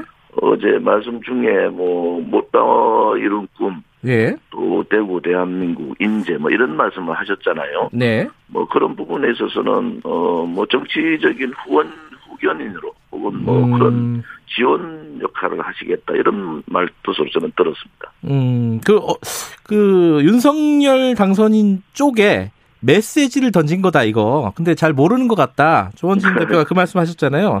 윤석열 당선인 쪽에 메시지를 분명히 던진 건데. 그러니까 저도 잘 모르겠어요. 무슨 메시지예요? 해석이 좀 어, 어, 분분한데 아무튼 네. 어, 직접 정치는 하지 않아도 아무튼 정치적인 행보를 하시겠다라는 뜻이다 음. 이럴 겁니다. 그럼 다음 선거가 얼마 안 남지 않았습니까? 지방선거? 여기에서 뭐 지방선거에 나름대로 무슨 뜻을 내시든지 예. 그렇지 않으면은 뭐 말씀을 하시든지 지원을 하시든지 음. 뭐 그런 상황이 안 되겠습니까? 음, 우리 공화당과의 관계는 어떻게 되는 겁니까? 우리 공화당은 뭐 대통령께 뭘 바라고 이런 게 없어요. 예. 아무튼 뭐 대통령 뜻을 따른다라는 음. 그런 뭐 기본 원칙만 정해져 있는 거지. 예. 저도 이제 뵈면은 뭐 여러 음. 가지 말씀을 여쭤볼 생각입니다. 음, 뭐 아까 후견인 역할을 할 수도 있다 이런 말씀하셨는데 우리 공화당의 후견인 역할을 기대하고 계신 건가요? 뭐 저는 뭐 우리는 그런 뭐 구체적인 부분 이런 거에 대해서는 네. 특별하게 생각 안 하고 있습니다. 예. 대구로 가시는 게 좋을 것 같다. 이렇게 조원진 대표가 추천을 하셨다고 들었어요. 그 뭐 약간 배경이 있습니까? 아무튼 고향이시고 예. 어, 뭐 항상 마음 편하게 계실 수 있는 곳이 정치적 고향이 또 대구 중에서도 다 달성이 좀 조용하고 예. 그런 입장에서 말씀을 드린 거죠. 또 음. 달성 국민들이 또 대구 시민들 되게 환영을 합니다. 어제도 네. 뭐 구름 인파가 모였듯이. 예. 뭐 그런 뭐 분위기에서 편하게 이제 음. 건강 회복을 하시는 게 좋겠다 이런 뜻입니다. 대선 때 어, 음. 박근혜 전 대통령이 어떤 메시지가 있지 않을까라고 어, 예상했던 사람들도 꽤 있었던 것 같은데 결국은 안 나왔어요. 근데 이것도 네. 대, 어, 조원진 대표께서 좀 권유를 하셨다면서요? 메시지를 안 내는 게 좋겠다. 뭐 그런, 그런 입장을 예. 뭐 드린 것은 맞습니다. 왜 그렇게 권유를 하셨어요? 뭐 여러 가지 그 첨예한 상황에서 예. 뭐 윤석열 지금 당선인 그 당시 후보도 뭐 분명한 입장을 밝히지 않은 입장에서 음. 뭐 누굴 지원하고 하겠습니까 그 당시에 네. 예. 그래서 그런 입장에서 아마 어, 말씀을 안 하신 걸로 그래 알고 있습니다. 윤석열 당선인과의 관계를 여쭤보면은 지금 뭐 윤석열 당선인이 박근혜 전 대통령에게 진솔하게 사과해야 된다 이런 입장이시잖아요 조원진 대표는 그죠? 뭐 조만간에 아마 음. 이제 사저에 가셨으니까 예. 어 당선인 측에서 뭐 예. 뭐 다음 주 얘기를 하시는데 아마 절차를 밟으면은 예. 만나시지 않겠어요. 예. 뭐 말로 하는 것보다 어 두 분이 만나서 분명한 그런 입장을 좀 밝히는 것이 예. 좋지 않을까 그래 생각합니다. 어 근데 이게 사실 어, 박근혜 전 대통령 수사를 담당했던 윤석열 지금 당선인이잖아요. 근데 수사를 했던 걸 가지고 사과를 하기는 좀 힘들지 않을까요? 어떻게 보세요? 음, 그런 부분에 대해서는 그 윤당 윤당선인이 이제 뭐 해야 될 일 아니겠습니까? 예. 제가 그 부분에 대해서 뭐 이렇다 저는 원칙적인 얘기를 안 드린 거고. 그러니까 진솔한 어. 사과라는 게 가능할까? 내가 수사 잘못했어요 이럴 수는 없잖아요 이게. 뭐 그런 수사 부분에 대한 얘기를 보다는 네. 뭐 포괄적으로 음. 만나시면은 뭐 이런저런 얘기를 안 하시겠습니까? 음. 그럼 표현이 뭐 어떤 표현이 나오든 간에 예. 마음이 있는 얘기를 좀 하는 게 좋겠다 그런 음. 마음이. 예. 그 취임식에 초청을 한다는 얘기를 했습니다 윤석열 당선인이. 네. 어, 뭐 반응을 혹시 들으셨나요? 가실 계획인지? 그것은 아마 어, 박근혜 대통령께서 예. 결정하실 문제인데 예. 제가 뭐 굳이 뭐 안 가실 이유도 없다 이래 보는 거예요. 음. 안 가실 이유도 없다. 그럼 간다는 얘기네요. 그죠? 근데 네, 그 전에 만남은 이루어질 것 같고, 그죠? 그렇죠, 예, 예. 음, 그런데 그 만남 과정에서 사과라든가 어떤 뭐 의사 표현이 어떤 방식으로 이루어질지는 아직 모르겠다. 그럼 뭐 당선인 측에서 해야 되는 일이니까, 그죠? 그런데, 어. 어제 아무튼 그 축하란이 왔을 때. 예. 문재인 대통령 축하란이요? 아니요, 좀 윤석열 당선. 아, 예, 예. 거기에 대한 답을 주셨잖아요. 네, 예, 예. 뭐 어, 아무튼 건강 잘 하시고 예. 뭐 이런 입장을 주셨기 때문에 예. 아무튼 뭐 만나 두 분이 만나면은 나름대로의 무슨 뭐 얘기들이 아니겠습니까? 예. 그건 뭐두 분들의 목이죠, 그죠? 그런데 이제 윤석열 당선인의 사과 이런 얘기를 하셨는데 사실 박근혜 전 대통령도 어제 같은 경우에 좀 국민들에게 어떤 속죄라든지 사과라든지 이런 메시지가 좀 있어야 되는 거 아니냐? 있었어야 되느냐? 병원, 예. 병원에 사면 되시고 병원 가실 때 예.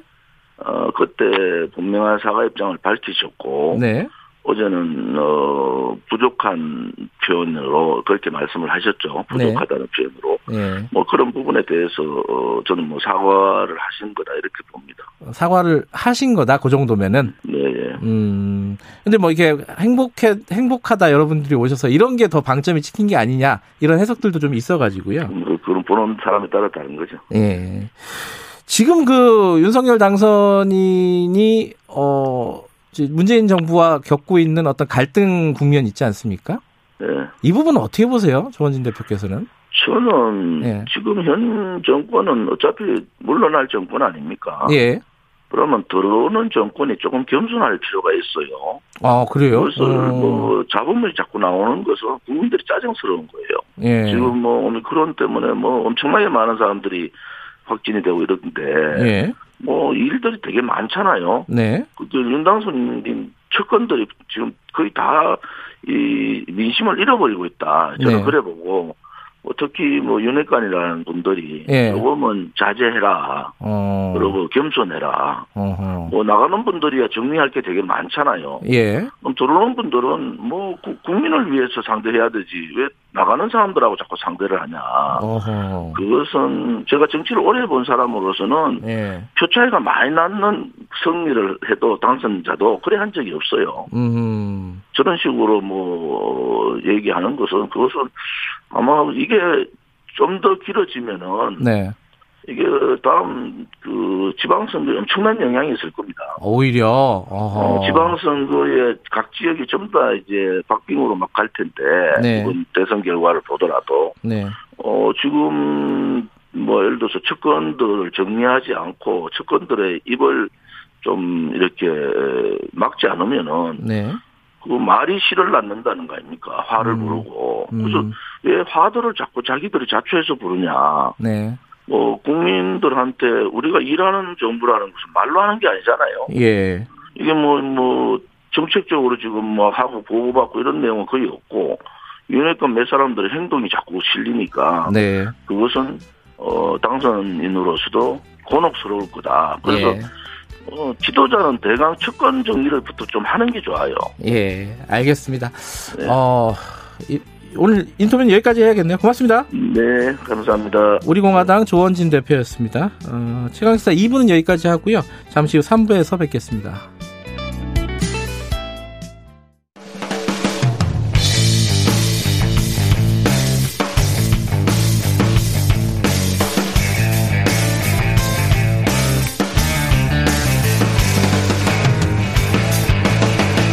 최경영의 최강 시사.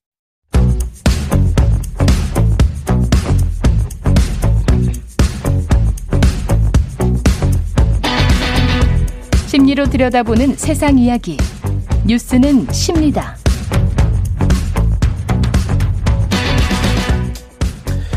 정치, 경제, 사회, 우리 사회의 가장 중요한 이슈들 심리학적 관점으로 풀어보는 시간입니다. 최경영의 최강시사 뉴스는 십니다. 아주대학교 심리학과 김경일 교수님 나와 계십니다. 안녕하세요. 네, 안녕하세요. 네. 이상하게 제가 이제 대타로 진행을 할 때마다 어, 나와서 저는 두 번째 뵀습니다. 네, 네.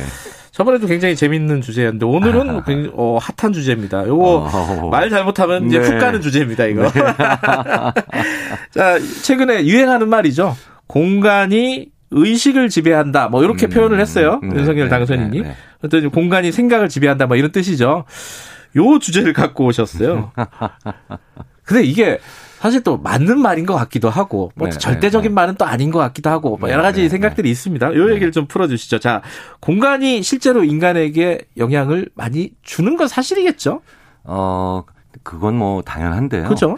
근데 우리가 여기서 조금 구분을 해볼 필요가 있는 네. 그게 위치랑 공간은 조금 어, 구분해서 생각을 해봐야 될것 어, 같아요. 위치와 공간 어떻게 네. 다르죠? 그러니까 위치는 이제 그것이 어디에 있느냐잖아요. 네네. 네. 어 그리고 공간은 그 안쪽 내부에 있는 그 요인들을 보통 얘기하는데 네. 어, 위치라고 하는 건 자기의 선호도 음. 자기의 선호도 내가 거기에 있고 싶다라고 음. 하는 그런 어 그 주변 환경과 관련된 요인이 많이 작용하고요. 나는 용산에 있고 싶다. 네네. 이런 거요. 근데 이제 공간은 그 그래서 그 위치는 자기의 선호도, 자기의 어떤 그 소위 말하는 왜 우리가 권력을 얘기할 때도 위치로 표현하잖아요. 아, 저 상하 뭐 그렇죠. 그죠. 네, 예. 네, 네. 그런 조망감 막 음. 이런 거. 그런데 이제 공간은 그 내부에서 어떻게 내가 사는 일을 하고 어떻게 소통을 할 것인가에 관련된 요인들이 음. 더 많죠. 자, 그렇다면 어, 위치는 뭐 이러잖아요. 우리가 왜, 야, 전망 좋은 아파트 가면 되게 좋을 것 같지. 일주일만 지나봐라. 그냥 인테리어 좋은 게 최고다. 아, 이런 얘기 많이 하죠. 그럴 수 있죠. 뭐 네네. 뭐 보는 게 뭐뭐 뭐 중요한가? 네네네. 뭐 사는 게 중요하지. 뭐. 그러니까 그런 측면에서도 위치라고 하는 거는 좀 휘발성이 강하고요. 음흠. 익숙도 빨리 적응을 하는데 내가 그 내부에서 일하고 또 누군가와 그 공동으로 사용한다면 소통한다라는 건 음. 어, 영향을 좀 더 많이 받겠죠. 네. 네. 이번에 이제 뭐 제가 우스갯소리로 뭐 유행어가 됐다라고 얘기를 했는데 어, 그, 그 이거는 저 음. 굉장히 좀 쟁점 중에 하나였습니다. 네, 네. 어디 어떤 공간에 네, 한번 네. 들어가면은 네, 거기에 네. 익숙해지면은 못 나온다. 청와대를 얘기한 거였어요. 근데 이 뭐 청와대를 빼고 일, 일반적으로 볼 때 어떤 공간에 들어가면은 어, 나오기가 어렵다. 이게 뭐 맞는 말이라고 봐야 될까요? 심리학적으로 어, 봤을 때? 그 얘기를 조금만 바꾸면 그러니까 그 공간을 조금만 바꾸면 상당히 마음이 많이 바뀐다는 얘기가 되겠죠. 아, 오히려 또. 네. 아하. 그러니까 왜 그, 어, 새로운 집에 이사 가는 것도 사람을 많이 바꾸겠지만 네. 기존의 집에 있는 공간을 살짝 인테리어만 바꿔도 굉장히 그 느낌이 음. 우리가 책상 위치 하나만 바꿔도 아 그거 네. 쉽지는 않아요, 그죠? 네, 네, 네. 그럼에도 불구하고 많은 그 변화감을 느끼는 게 그렇죠. 사실인데요. 그렇죠. 어, 그렇기 때문에 그 미국 대통령들이 백악관에서 네. 처음으로 그 오벌 오피스라고 타원형 오피스잖아요. 네네. 그 집무실이 그 테프트 대통령 때, 그러니까 20세기 초반에 테프트 대통령 때 처음 처음 그렇게 만들었거든요. 네. 그 공간은 지금 거의 100년째 유지되고 있죠. 네. 근데 재밌는 건 그 안에서 공간의 활용은 모든 대통령이 다 개인차가 굉장히 다양해요. 아. 굉장히 다양해요. 그러니까 뭐 예를 들어서 어 이게 예전 대통령들은요. 네. 어 자기 집무실 그 책상 있잖아요. 우리가 전통적으로 보는 책상. 네. 그, 그 타원형 오피스의 다른 참모들이나 회의 들어온 사람이 벽에다 붙어서 음. 대통령이 이렇게 쳐다봅니다. 음흠. 마치 뭐라 그럴까요? 좀 미, 미술품 관람하듯이. 네. 근데 그 가운데다 쇼파를 딱 놓고 그 다음에 네. 좀 편안하게 카페처럼 대화를 처음 하기 시작한 사람이 그게 존 F 케네디예요. 아 그래요? 네, 존 F 케네디. 그 쇼파가 없었어요? 네, 그게 예전에 그런 쇼파가 그렇게 음. 중요하게 작, 저기 저기 뭐냐 그 중요한 그런 그 가구가 아니었고요. 어. 그 다음에 뭐 카터 대통령은 막그 대합실처럼 만들어놔서 네. 자기는 영무원처럼 열심히 일했고 음. 제일 특이했던 사람 중에 하나가 이제 그 트럼프 대통령이었죠. 책상 위치는 그대로인데 쇼파가 중요하게 생각되는 게 아니라 그 의자 네, 저, 음. 접의자 같은 경우 작은 의자가 앞에 앞에 딱 있어서 마치 취조하는 것 같은 그런 아. 느낌으로 그 방에 들어온 사람을 대했죠. 아. 그걸 가지고 그래서 그 각 집무실을 어떻게 대통령이 썼나를 보여주는 그런 음. 어, 그런 자료들이 많아요. 음. 네. 그러니까 공간이 인간에게 주는 어떤 영향을 생각해 보면은 반대로 네. 네. 그리고 그래서 그 사람의 스타일을 또 얘기해 주는 것도 있죠. 아 네. 공간 자체가 그 사람을 얘기해 주는 것도 있다. 네. 네. 네. 근데 이게 뭐 아까 말씀드린 뭐 한번 들어가면 못 나온다. 이건 공간이 인간을 규정한다. 이런 음, 뜻이잖아요. 음, 음. 근데 반대로 얘기하는 사람들도 많지 않습니까? 아니 뭐 목수가 연장 탓하랴 이런 네, 것처럼 네, 네, 네, 인간의 의지나 이런 것들이 네, 더 네. 중요하지. 뭐 공간이 그렇게 중요한 거냐? 어떻게 보세요? 어. 뭐 이건 조금 더 연구를 해봐야 되겠지만 그래서 지금 기존에 발표된 연구들을 좀 더 종합을 해보면 어, 섬세하고 좀 창조적이며 그다음에 그런 그 맥락을 잘 많이 보는 분들은 네. 공간의 영향을 많이 받죠. 음. 그래서 실제로 천장이 높고 넓은 공간에서 창의적인 아이디어가 잘 나오고. 아 그래요? 네, 네, 네.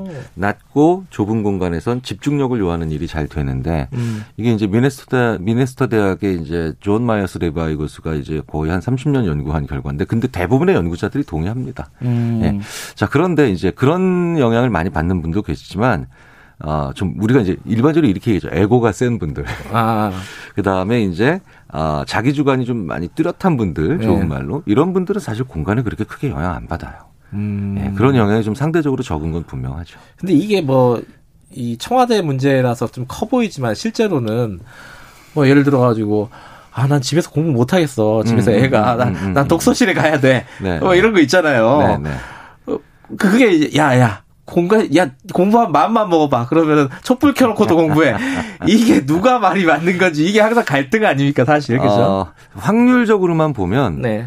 어, 좀 더 많은 사람이 공간에 영향을 받죠. 그래요. 네, 좀 더 많은 사람이. 음, 음. 어, 그리고 또 한번 뭐 이제 여담이지만, 예. 여기서는 여담이지만, 어, 우리가 도서관에서 공부가 더 잘 되는 이유 중에 하나는 예. 껌을 씹으면서 단어를 외우면 껌을 씹지 않은 일반적인 상태에서 단어를 외울 때보다 암기력이 떨어져요. 어 그래요? 네, 왜 그런 거, 왜 그런 거예요? 그것조차도 멀티태스킹이기 때문이에요. 아, 껌 씹는 거에 신경이 들어가는군요. 네, 네, 네. 아. 그러니까 음악 들으면서 공부한다. 이게 사실은 공부의 집중도를 많이 떨어뜨리고요. 음. 그래서 중요한 건 일을 하겠다. 어떤 사람이 일을 하겠다라면 그 공간이 차분해야 되고 일에 집중해야 될할수 있는 공간이어야 되는 건 분명합니다. 음흠. 자, 그런데 여기서 또 다른 변수가 있죠. 네. 그런데 그 집중할 수 있는 공간, 조용한 공간이 그러니까 외부 세상과는 좀 분리가 되어 있겠죠. 음. 그러면 소통감 떨어질 수 있겠죠. 그렇네요. 자, 그러니까 공간도 중요하지만 그 공간을 쓰는 사람이 얼마나 자기가 하는 일에 맞게 자기가 이동하는가도 되게 중요해요. 네, 네. 근데 지금 청와대를 옮기 청와대는 집무실이죠. 집무실을 옮긴다는 과정에서 가장 이제 쟁 어, 뭐랄까 어, 중요하게 얘기를 하고 있는 거는 소통의 문제입니다. 네, 소통. 네, 네.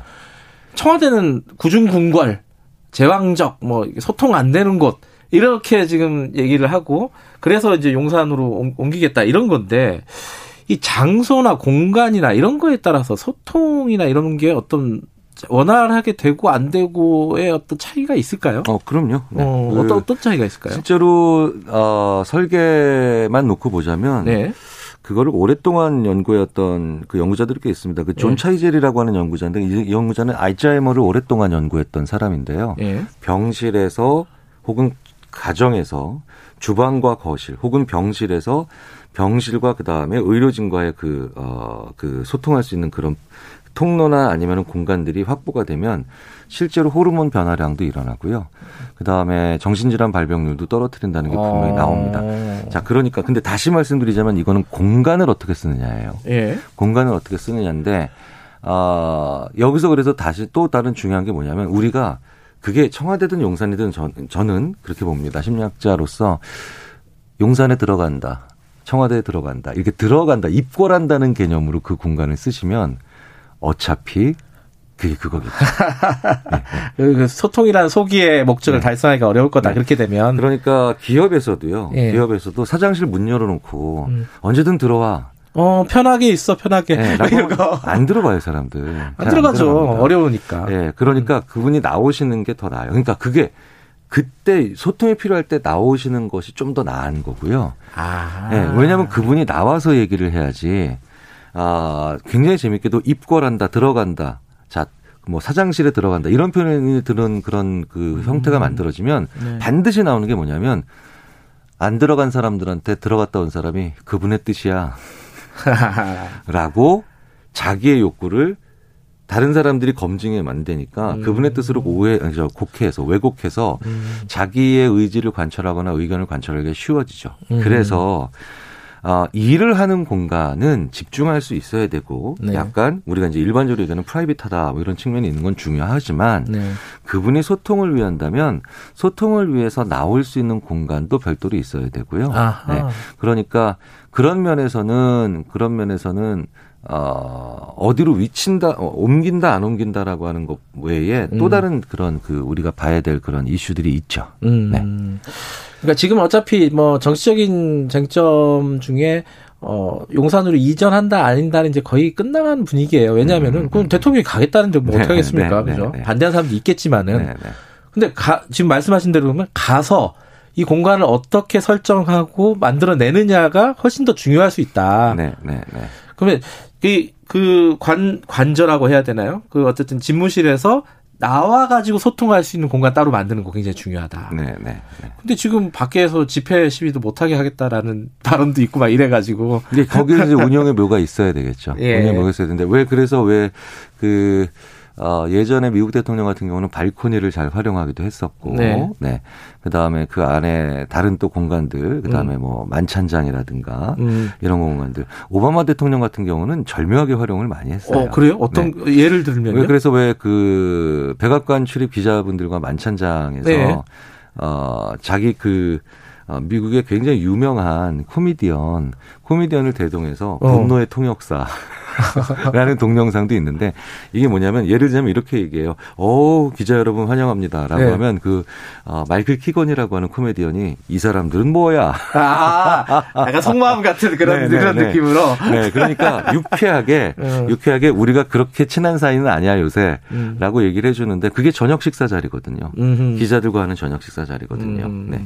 그러니까, 어, 대통령이 무언가 메시지를 전하는 그 음. 공간이 한 공간인 게 문제인 거예요. 아. 한 공간인 게. 네.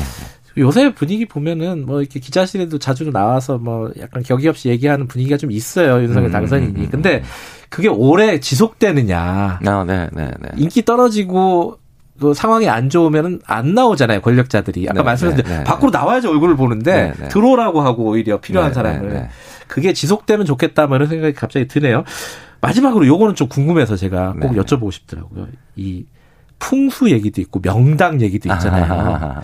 근데 그게 뭐 미신이다 어쩌다 막 그 그건 또 별개의 문제고 네네. 네. 심리학적으로도 그런 게 있지 않아요? 어 그럼요. 네. 어떤 그, 어떻게 설명이 돼요? 그 배산 임수란 말 우리 쓰잖아요. 뭐 뒤에 산이 있고 네, 앞에 네, 물이 네, 있고. 네. 예. 근데 그게 만국 공통에 가깝다고 보셔도 됩니다. 음. 왜냐하면 그 J.A. 풀턴이라고 그 심리학이랑 지리학을 그 절묘하게 접신 걸로 유명한 그 학자가 있는데 네. 조망과 피신 인간에게는 위치와 공간에 있어서 조망하고 피신하고 싶은 욕구가 아, 있다. 산으로는 도망가거나 막고 그렇죠.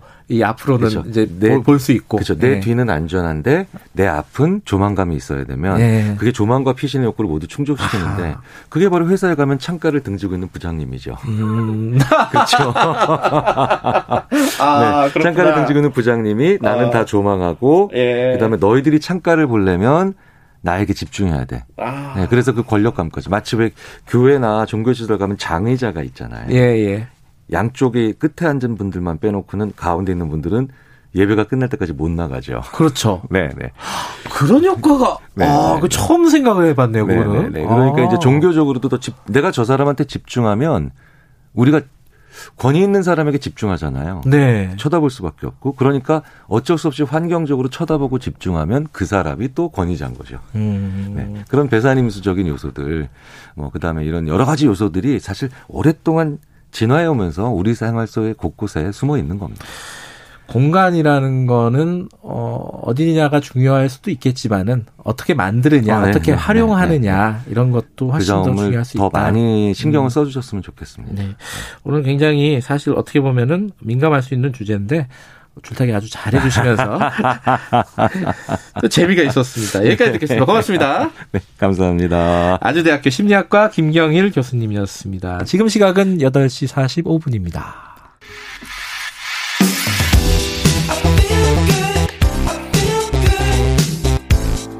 세상에 이익이 되는 방송 최경영의 최강 시사 러시아 우크라이나 침공 이후에 국제사회가 러시아를 여러 방면으로 좀 제재를 하고 있지 않습니까? 근데 이제 러시아가 여기에 맞서 가지고 국제 우주 정거장이라는 게 있는데 그거를 뭐 추락할 수도 있다. 뭐 이렇게 지금 협박성 발언을 했다 그래요. 이 말이 우주 산업에 이 러시아의 위상이 굉장히 크다는 뜻이겠죠. 요 얘기 좀 들어보겠습니다. 충남대 항공우주공학과 허환일 교수님 연결돼 있습니다. 안녕하세요. 네, 안녕하세요. 뭐 러시아가 우주선 쏘고 이런 것들은 뭐 기억이 나요. 근데 진짜 이 우주 산업에서 가지고 있는 위상이라든가 어, 비중이 큰가요, 러시아는? 네, 그렇습니다. 어, 원래 그 우주 산업 초창기에는 뭐 러시아가 세계 최고라고 할 수 있었겠고요. 예.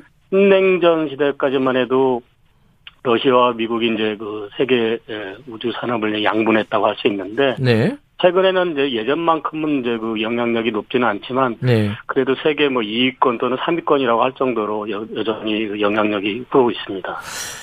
그 아까 제가 우주 정거장이 추락할 수도 있다. 러시아가 이렇게 협박성 반응을 했다고 했는데 이 우주 정거장이라는 게 어디 있는 거예요? 뭐 하는 겁니까? 이게 좀 잘 모르니까. 네네. 어떤 거예요? 근데 이제 우주 정거장이니까 일단 우주에 있는데 우주 어디예요? 네, 고도 한 400km 위에 있습니다. 굉장히 아. 높은 곳에 있죠. 거기 뭐 인공위성들도 있는데 인공위성처럼 어. 그럼 거기에서 이렇게 지구 궤도를 도는 거예요? 얘도? 그렇죠. 그 지구를 하루에 한 16번씩 돌고 있고요. 아하. 어, 근데 거기가 어느 정도 크냐면, 네. 어, 길이가 한 73m니까. 아이고. 어, 네, 어제 그 한국과 이란의 혹시 축구를 보셨겠지만은, 그 축구 경기장 정도 사이즈거든요. 굉장히 아. 큰 것들이 하루에 지구를 16바퀴 정도 돌고 있습니다. 어, 이게 뭐 한 개가 아니라 여러 개입니까? 아, 한 개인데. 한 개예요, 지금은? 음. 네, 그 한 개를 이제 그 올리기 위해서 뭐 미국과 음. 러시아 이런 데서 자기들이 모듈이라고 해서 각자의 위성 같은 것들을 쏘아 올려서 아하. 그래서 도킹하고 있는 그런 상황이죠. 아, 그 위에서 이렇게 쉽게 말하면 조립이 된 거네요. 맞습니다. 어. 그러면 그 러시아가 이 우주정거장 ISS라고도 하는데 이거를 운영하는데 굉장한 영향력을 행사하고 있다. 지금도 지분을 갖고 네. 있다. 이렇게 보면 되는 건가요? 네, 그렇죠. 이제 크게 보면 이제 미국과 러시아가 그걸 운영을 하고 있는데 네. 러시아 쪽에서는 그 거대한 구조물을 그 궤도를 궤도라고 저희가 표현하는데 그 높이를 계속 이제 유지하게 하는 거하고 네. 또 그다음에 그거 거기서 뭐 사람이 지금도 일곱 분이 계시는데 네. 거기 어한 지구도 가끔 왔다 갔다 하셔야 될 거 아닙니까? 아, 사람이 살아요? 네, 지금 일곱 분이 현재도 있습니다. 예. 그래서 거기를 지구로 올 수 있게 하는 뭐 귀한 임무를 한다든가 그런 것들을 주로 이제 음. 러시아에서 담당하고 있습니다. 근데 이걸 추락시킬 수도 있다. 이게 무슨 뜻이에요? 어떻게 하겠다는 거예요? 뭐 이론적으로야 뭐 추락 여보세요? 보세요? 아, 제 잠깐 전화 상태가 안 좋았습니다. 죄송합니다. 아, 다시 좀 말씀해 주세요. 예, 예. 이론적으로, 네. 예. 뭐 이론적으로야 뭐 추락시키는 방법은 굉장히 많을 텐데. 네. 뭐 현재로서 러시아가 어쨌건 천천히 시키는 방법은. 네. 현재 궤도를 유지하고 있는 그 자세 제로라고 하는 것들을 예. 하지 않으면. 예. 그 구조물이 천천히 집으로 되니까 그런 자연적으로 소멸될 거고요. 예.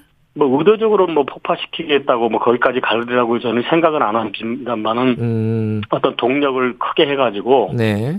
우주정거장을 뭐 땅 쪽으로 가게 한다든가 뭐 예. 할수 있겠죠. 예.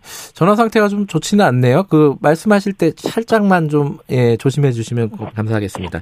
네. 근데 러시아가 이 뭐 우주정거장 말고도 여러 가지 뭐 우리 같은 경우도 많이 협력해서 사업을 했잖아요. 어, 네. 근데 지금 그 영국의 위성 발사 이런 것들도 러시아가 하고 있었는데 이게 다 중단이 됐다면서요? 네, 그렇습니다. 영국의 이제 원내비라고 그래서 예. 어 이제 우주에서 인터넷을 하겠다는 그런 사업체인데 그 발사 직전에 네. 러시아가 이제 뭐 여러 가지 그 전쟁 문제로 인해서 요즘 어 국제적인 제재가 많다 보니까 예. 영국의 위성을 발사해 줄 수 없다 지금 그런 상황이고요. 예. 뭐 우리나라도 사실 좀 영향을 받고 있습니다. 우리나라도요? 어떤 영향이요? 우리나라도 지금 초소형 발사체 도요셋이라는 게 있는데 예. 그곳을 지금 다 위성을 만들어서 러시아로 싣고 가려고 했거든요. 거기서 발사를 해야 되니까. 예. 근데 그건 이제 꼭 러시아 문제뿐만 아니라 미국에서 예. 미국의 상무성에서 그 수출 통제하고 관련되다 보니까 아, 예. 아 이걸 발사하지 못하게 하고 있어서 우리가 지금 못하고 음. 있는 상황입니다. 아까 말씀하신 영국의 원앱이라는 업체는 그래서 어, 러시아랑 협력하지 않고 SpaceX랑 협력을 한다. 네. 어, SpaceX도 이렇게 그 뭔가 위성을 쏴주고 이런 역할을 하는 모양이죠. 네, 현재로서는 뭐 미국의 SpaceX가 그 위성 발사체는 가장 많이 하고 있, 어, 발사는 많이 하고 있는 상황이고요. 그래요. 음. 이런 이런 상황에서 사실은 어떻게 보면 SpaceX 쪽에서는 좋은 기회가 될 수가 있을 것입니다. 그러겠네요. 음. 네네. 그 러시아 입장에서는 근데 그게 다 이제 수익이었잖아요. 자기들의 사업이었을 텐데 이거를 안 하는 이유가 못 하는 겁니까? 안 하는 겁니까? 정확하게는? 아, 못 하는 건 아니고 못 하는 것도 일부는 있습니다. 아까 우리나라 네. 경우처럼요. 네. 그렇지만 안 하겠다고 일단은 어깃장을 놓는 것인데요. 음. 어, 그러니까 국제사회에서 특별히 그 우주 분야에서는 이제 공동 협력 이런 것들이 강화되는 분위기였는데, 예. 러시아가 이제 우주 쪽에 협력을 안 할 테니까, 예. 아, 우리의 이제 경제 제재라든가 이런 거에 대해서 다시 한번 생각해봐라. 그런 뭐 위협성 발언이라고 저는 생각하고 음, 있습니다. 뭐 이게 전쟁 때문에 정신 없으니까 오지 마 이런 거보다는 우리 없으면 어떻게 되는지 한번 봐 이런 이쪽이군요 오히려. 네, 맞습니다. 예. 근데 이제 제가 전문가분이랑 연결을 했으니까 이거 궁금해서 하나 여쭤보는 건데요. 이게 원앱이 쏘는 그 위성이 몇백 개라면서요. 네네. 그래서 잘 이해가 안 되는 게 지구 위에 이렇게 몇백 개의 위성이 막 돌아다니고 그 우주 정거장 있고 이러면 그거 교통 정리는 어떻게 되는 거예요, 이게? 안 어, 위험합니까? 아, 위험도 있는데 현재로서는 예. 우주가 지상하고 달리 예. 우리 그 지구에서는 우리가 이제 2차원 도로를 우리가 운전하는 거잖아요. 어, 예. 근데 우주는 이제 3차원이기 때문에 음. 어, 길이라는 게 뭐 높이에 따라 달라지고 새로운 길이 나올 수는 있습니다. 음. 그런데 이제 문제는 국제 우주 정거장도 있고요. 네. 위성도 지금 뭐 한뭐 뭐 2만여 개 있을 테고. 2만여 개예요? 네. 예. 게다가 지금 뭐 SpaceX에서는 또 16,000개 정도를 올릴 생각이고 막 이러니까 네.